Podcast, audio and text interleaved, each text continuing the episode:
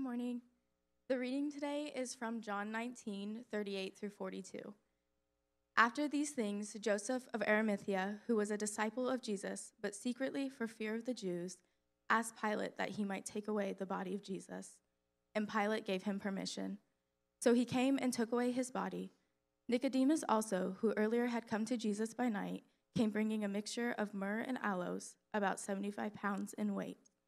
So they took the body of Jesus and bound it in linen cloths with the spices, as is the burial custom of the Jews. Now, in the place where he was crucified, there was a garden, and in the garden, a new tomb, in which no one had yet been laid. So, because of the Jewish day of preparation, since the tomb was close at hand, they laid Jesus there. This is the word of the Lord. You may be seated.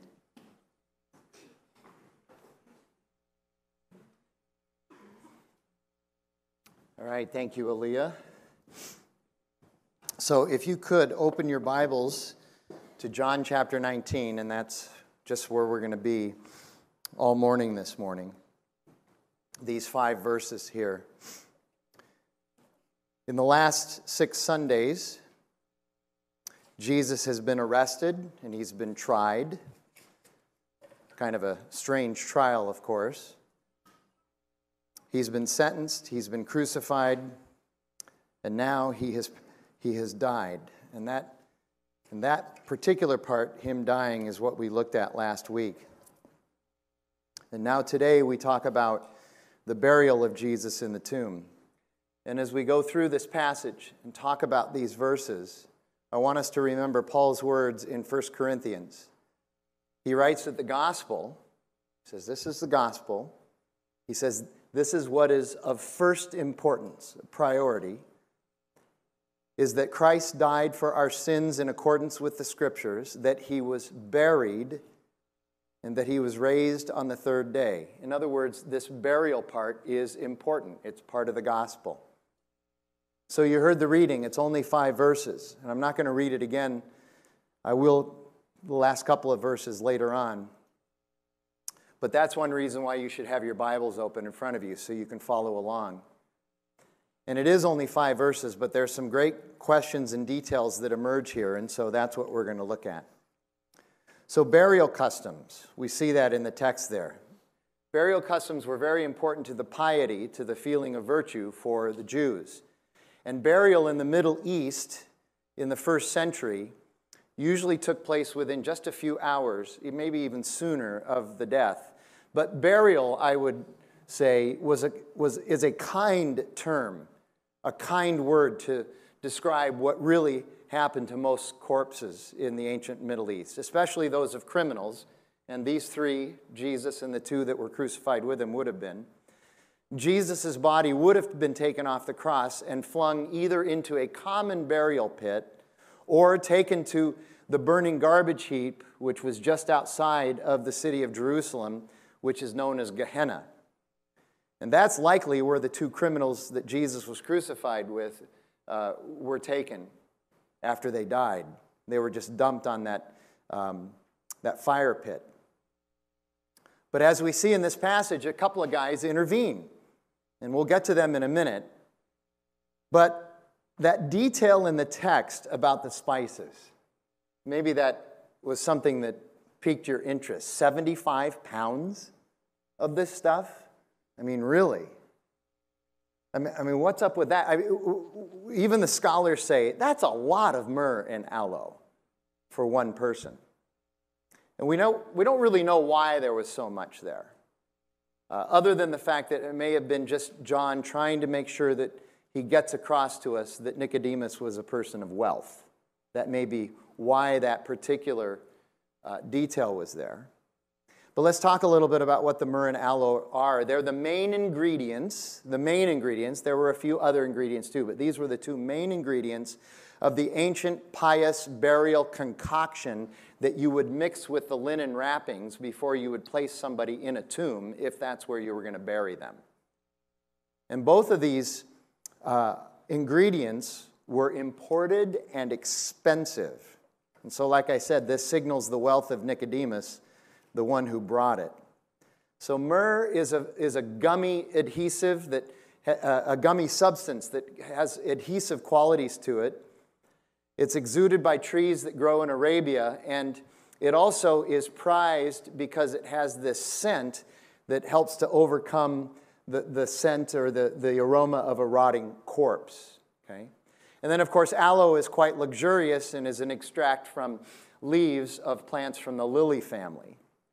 And so, wrapping the corpse in the linens integrated with this mixture, mixture was an important part of the ancient Jewish burial customs. And the aroma of the mixtures did help to mitigate the stench of a rotting corpse.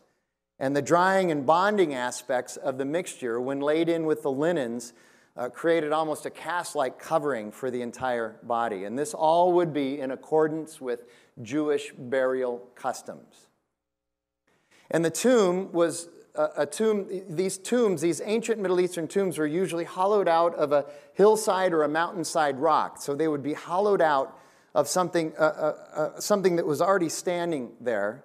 They would hollow them out, and they were pretty roomy. I mean, you could walk into these tombs, and the tombs had shelves in, in them where you would lay the bodies, and most of these tombs would house more than one body. Usually, three or four bodies you could put into a tomb. This tomb that Jesus was laid in had never been used yet. It, it had been carved out and was ready, but it had never been um, used before. And also, the tomb also tends to indicate that you have some money and some status as well.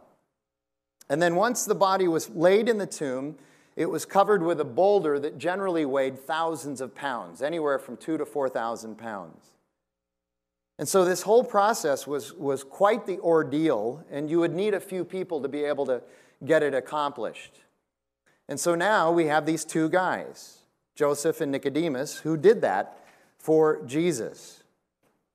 So, who is Joseph? Joseph of Arimathea. Arimathea was a town that was a little bit northwest of Jerusalem. And so that's why he was known as Joseph of Arimathea, because that's where he lived, that's where he was from. He was a professional religious person for the Jews. And the title of today's message is Joseph, the Unlikely Disciple. And so we're going to spend a little bit of time talking about him. We're going to talk about Nicodemus too, but Joseph, the unlikely disciple. So, why was he unlikely? Well, there are a couple of reasons. Actually, I'm going to mention three right here. Number one, Joseph of Arimathea is mentioned in all four Gospels, and Luke says that he's a member of the Sanhedrin, which is the Jewish ruling council. So he's not just a professional religious person, but he's one who's also in charge. He has power and he has status. And so his power, status, and position are going to be threatened if anybody finds out that he's following Jesus or helping Jesus or concerned about Jesus in any particular way. So that, that's one reason that he would be an unlikely disciple, because all of that that he has, that he's achieved in his life, would be threatened. Luke also mentions, by the way, that Joseph refused to concur with the council's vote to condemn Jesus. He was a dissenting vote. So that took a lot of guts, too. Here's the second reason. In Matthew, in that gospel, Matthew lets us know that Joseph is wealthy which we kind of surmised already, but Matthew just states it outright. So his economic sustenance would also be threatened by helping Jesus.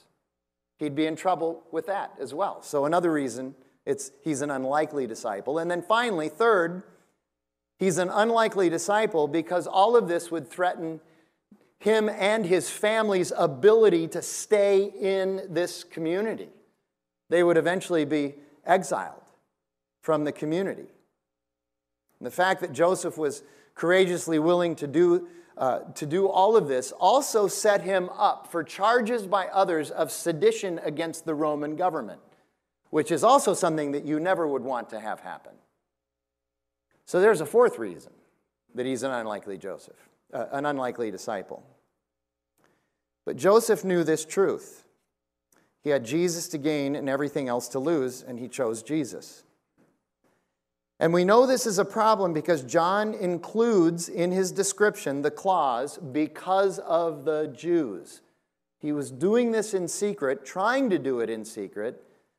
He was secretly a disciple of Jesus's because of the Jews. Now, once the Jews found out that he was aligned with Jesus, which eventually they would, they'd take everything away from Joseph. They'd take his status, his power, his position, his economic substance, and his community. You all think cancel culture is new? It's nothing new under the sun. Let me just talk a little bit more about this because of the Jews comment. Here's the world we live in today.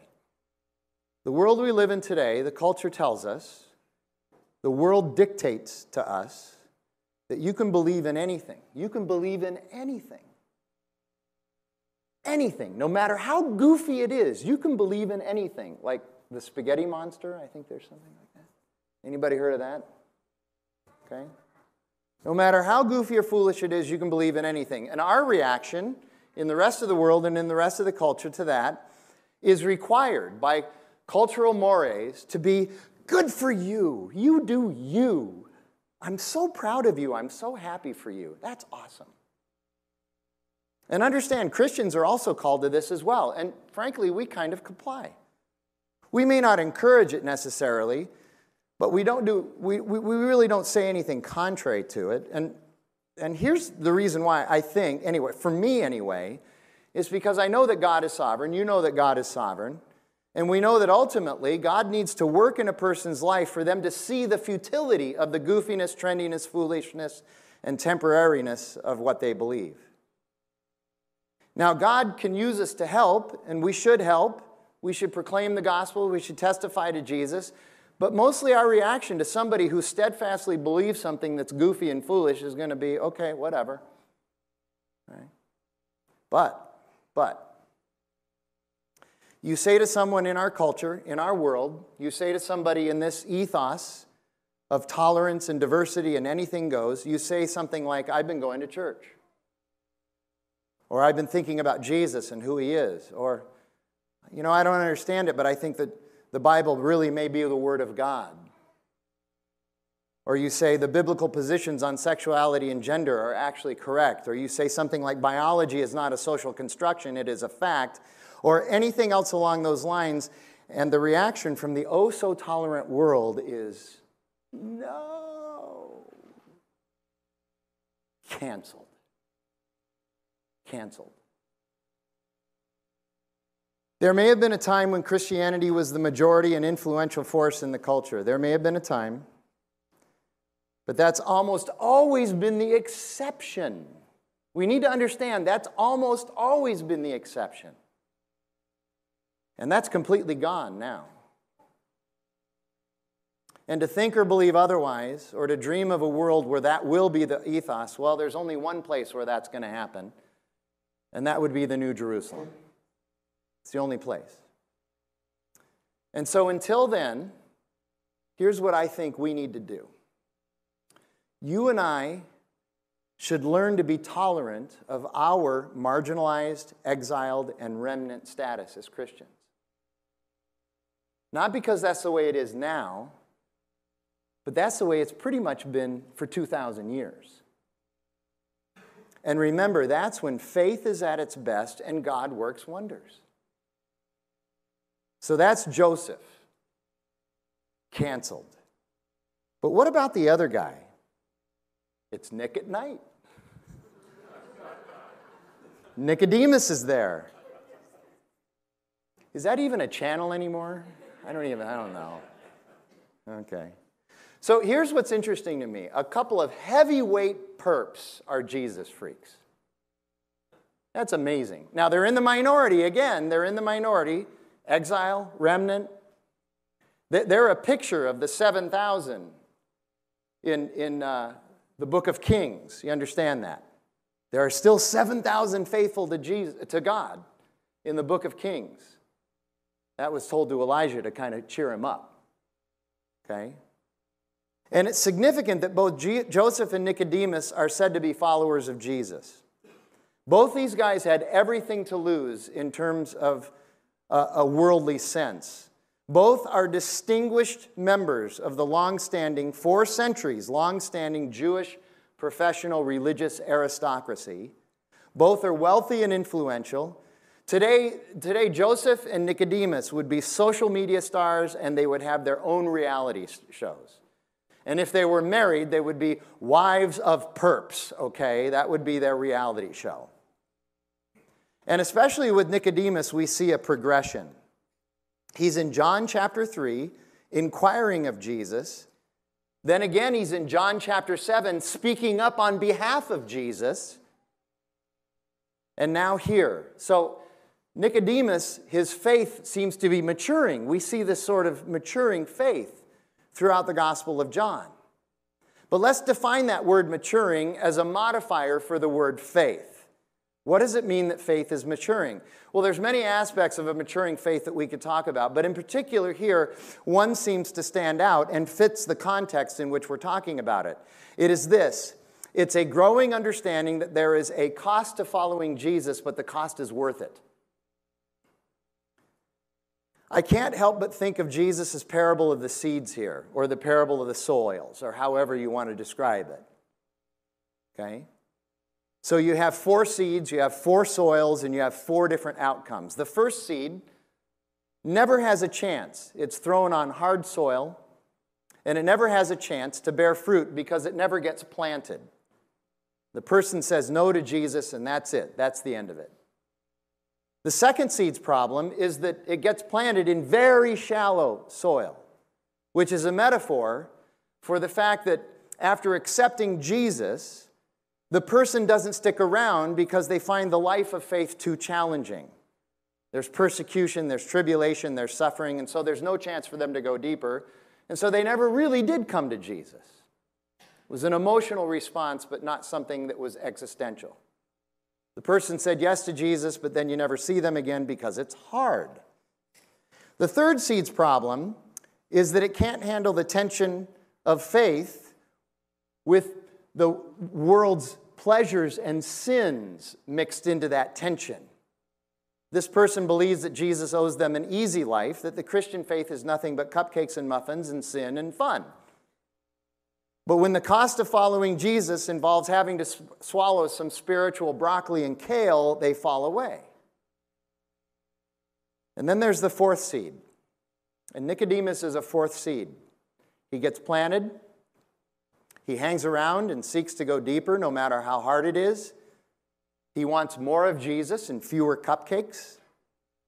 And he stands up to the costs and challenges of following Jesus. Nicodemus is a true faithful, and now maturing believer.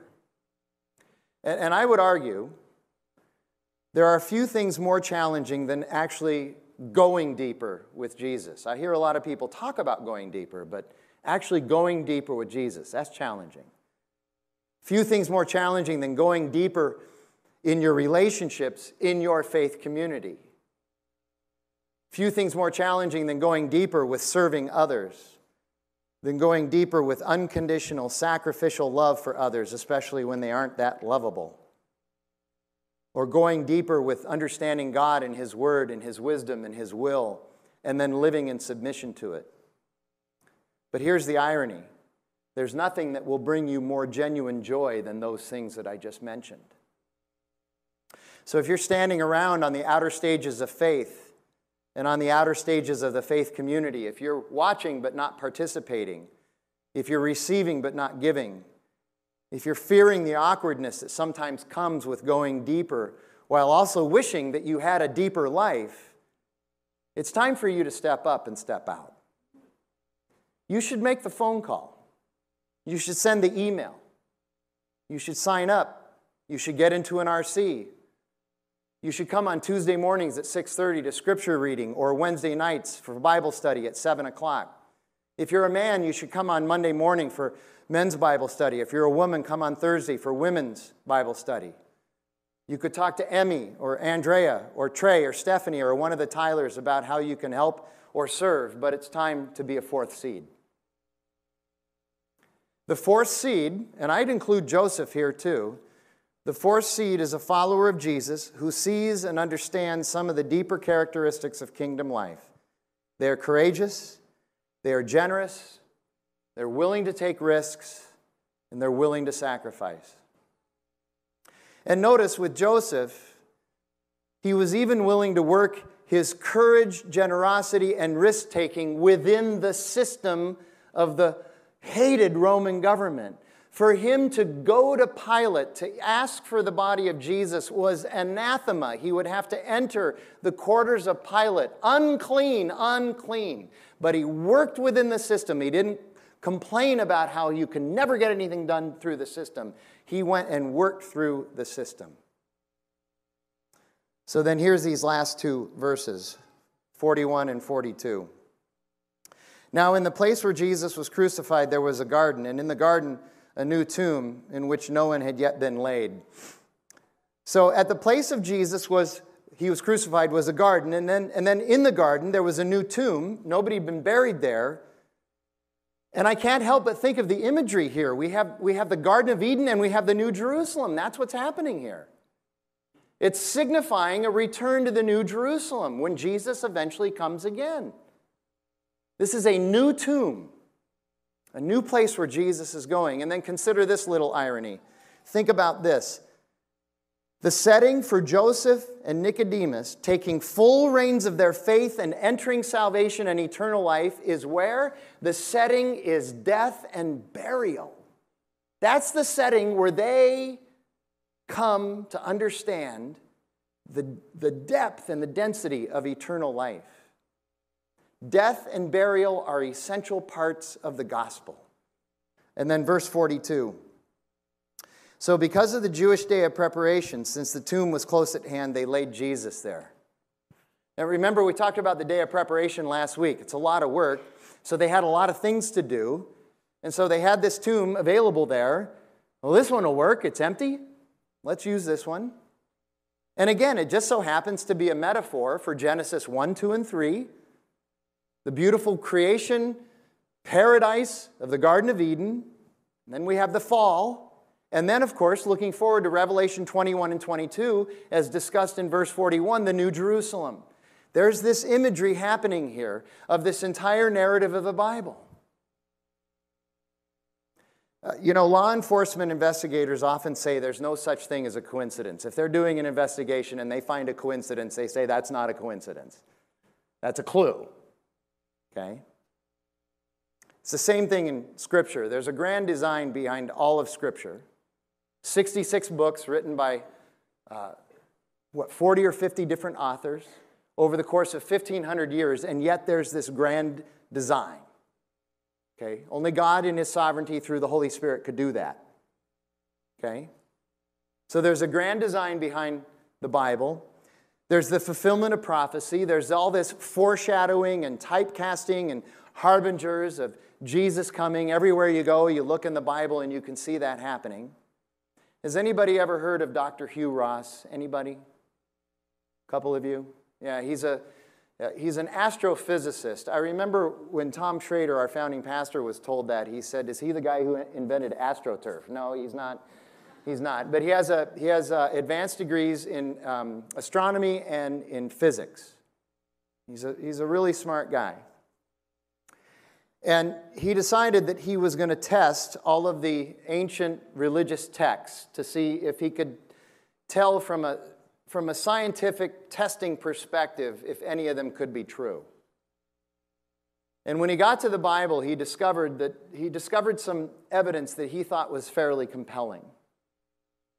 He said that Jesus fulfilled 150 Old Testament prophecies. And then he did the math. I'm not sure how he did the math, but he did the math on whether or not anybody could fulfill just eight of those prophecies. Just eight, not 150, but just eight. And he came up with a number that uh, was described with uh, an, an exponent that I don't even understand. But he, he then gave a couple of illustrations as to um, what this number might look like. So he said uh, the odds of a tornado blowing through Oklahoma and in its path while it's going through assembling a fully functioned 747. It's the odds of Jesus fulfilling just eight. And then, then, he, then he said, This is the other one. Uh, this is the one I like. He said, Take the state of Texas, which is kind of big, and, and, and fill it uh, about knee deep with silver dollars. And then take one silver dollar, dip it in red paint, and then go out and throw it in the middle of Texas and mix up the silver dollars. And then take somebody and blindfold them and have them walk into Texas and then, whenever they felt like it, bend over and pick up a silver dollar, the chances of picking up that red silver dollar is Jesus fulfilling one in eight of those prophecies. Just one in eight. Okay? Now, I like those illustrations and I appreciate them, but as far as I know, neither one of those illustrations has ever convinced anybody of the reality and truth of Jesus. Because salvation is a work of the Holy Spirit. And without the Holy Spirit illuminating and revealing, you will not believe because you will not believe. Jesus said as much in John chapter 10 to the Pharisees. And as I look at the lives and stories of Joseph and Nicodemus, I asked this question What was different about them from the other professional religious people? What caused them to believe but the others not to believe? What was different about them? And I could only come up with two things. Number one, the Holy Spirit must have moved in them. All the others heard everything Jesus was saying, they were there. The Holy Spirit must have moved in Joseph and Nicodemus. It wasn't the artful persuasion or logical construction of a human argument. The Spirit had to move. And second of all, in John 8 28, Jesus says this When the Son of Man is lifted up, then you will know that I am He. Something about, something about witnessing Jesus being crucified also nudged the two of them to go deeper. There was also a Roman centurion who said the same thing at the crucifixion. Just watching the crucifixion, uh, oh, he is. He is who he said he is. This is how God moves. I, I came to Jesus when I was 27 years old, and believe me, it wasn't because I was smarter than anybody else, and it wasn't the artful persuasion of any. I'd heard it all before. I know that the Spirit had to do something in my life for that to happen. And so, as such, that's also a recognition of my limitation as a human being in the arena of God's sovereignty and salvation. I am called to faith and obedience. I am called to proclaim the gospel. But I'm not called to manage the results or to expect results. God's in charge of that. I'm called to be faithful. He's in charge of the results. He's sovereign. I'm not. It also means that I'm doing something more important than just trying to convince you of who Jesus is. I'm praying for you. The decision to come to Jesus and embrace Him as Lord is the most important decision anybody could ever make. And I pray that if there's anyone here who needs to make that decision, the Holy Spirit would be moving in you right now. And maybe what the Spirit is doing with you now is just moving you to ask some more questions, and we're good with that too. So after uh, we're done here, uh, during the last two songs, during communion, after the service, there's, as you can see, there's, as you saw, there's elders and deacons everywhere, and we'd love to be able to talk to you about that. So during the response time, if you want to talk, let's talk. And we'd love to talk to you, not to twist your arm. That's really important. We're not interested in twisting your arm and getting any salvation notches in our belts. We have none. But we want to be used by God in the midst of your journey any way we can. And we'll prayerfully do that. So let's pray now. Our Father in heaven, what we've witnessed now, these last six weeks with Jesus, the arrest, the trial, the sentencing, the crucifixion, the death, and the burial, the detail with which you have given this to us through your Gospels is frankly amazing. And so we ask that you would use that, those words, that story, from any of the four perspectives, and that the Spirit would come and apply that to the hearts of all of us who are here. For those who already know you, that we would go deeper with you. For those who are wrestling existentially with the truth of who you are, that as well. We pray that you would move now. And as we sing these last two songs and we take communion, uh, we again pray that uh, this whole morning everything that we do in this service would be consecrated to your glory. And we pray that in Jesus' name. Amen. So we're going to sing two more songs, right? Yeah, I got that right. Okay. Two more songs. We're going to take uh, communion together. If our communion servers would please uh, come forward. Just about 24 hours before all of this happened that we just talked about, Jesus was with his disciples and he, and he was at the Passover meal and he changed the Passover meal. And it's something that we celebrate every week here at Redemption Arcadia, and all the other redemptions do as well. And that's that he took the bread and he said, This is my body, which is for you. It's given for you. Do this in remembrance of me. And then after they had supped, he took the cup with the wine and he said, This is the blood of the new covenant poured out for the forgiveness of your sins. Do this in remembrance of me. And Paul reminds us that as often as we come to this table and eat this bread and drink this cup, we proclaim the Lord's death until he comes again. And we pray that he'd come again. And we know he's coming again. And so when you take communion, you're identifying yourself with Jesus. And he is saying, You're mine. And he is in you, and you are in him. Paul says 176 times in his letters in the New Testament, You are in Christ. That's the best place that you and I can be, is in Christ. And so when you step out into that aisle and come forward, it's a confession of your need for Jesus, but it's also a celebration that you have Him. And so as we do that, you come and you take the, the kit, you take the elements back to your seats, you take them, and then as you feel led by the Spirit, you can stand and join in in the singing of the last two uh, songs, and then we'll have our benediction.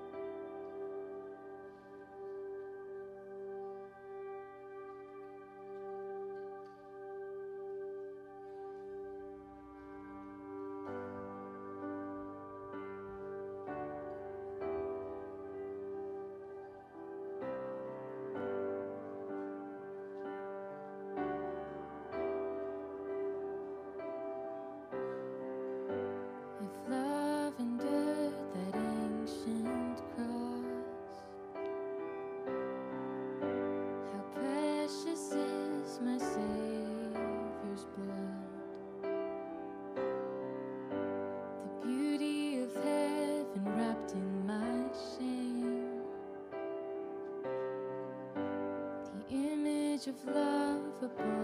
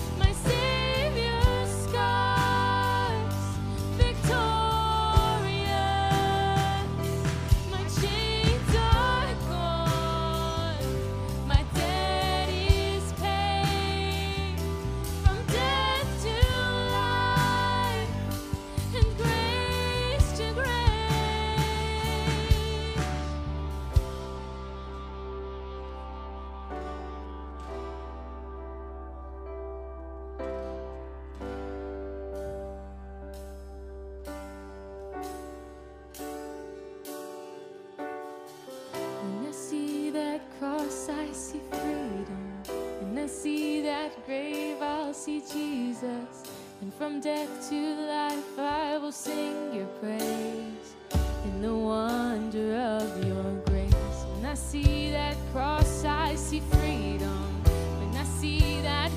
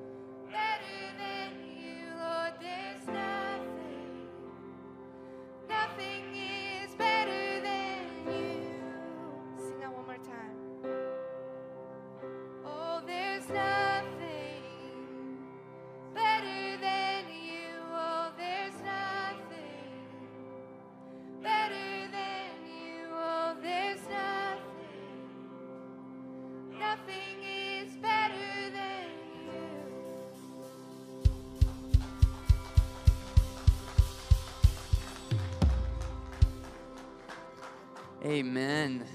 Well, thank you for worshiping for, with us this morning. Uh, today's Orientation Sunday, so I'm going to be back at the Connect Desk. If you're new or if you've been coming for a little bit and you just want to learn a little bit more about our church, I'm going to take a quick walk around the campus, maybe 10 minutes, give you a little info um, and maybe some any information that you might want to know. But I'm also just going to pray over us as we go into our week. This is from number six. Um, sometimes it's nice for us to show with our hands the posture of our hearts. So you guys can hold your hands out and either uh, receive it or put it out to also give back to us as well, because we aren't just people who receive God's grace, but are priests, uh, uh, His ambassadors to the world. So we also give it. So may the Lord bless you and keep you. May the Lord make His face shine upon you and be gracious to you. May the Lord lift up his countenance upon you and give you his peace now and forevermore. Amen. Love you guys. Go and live all of life, all for Jesus. We'll see you next week.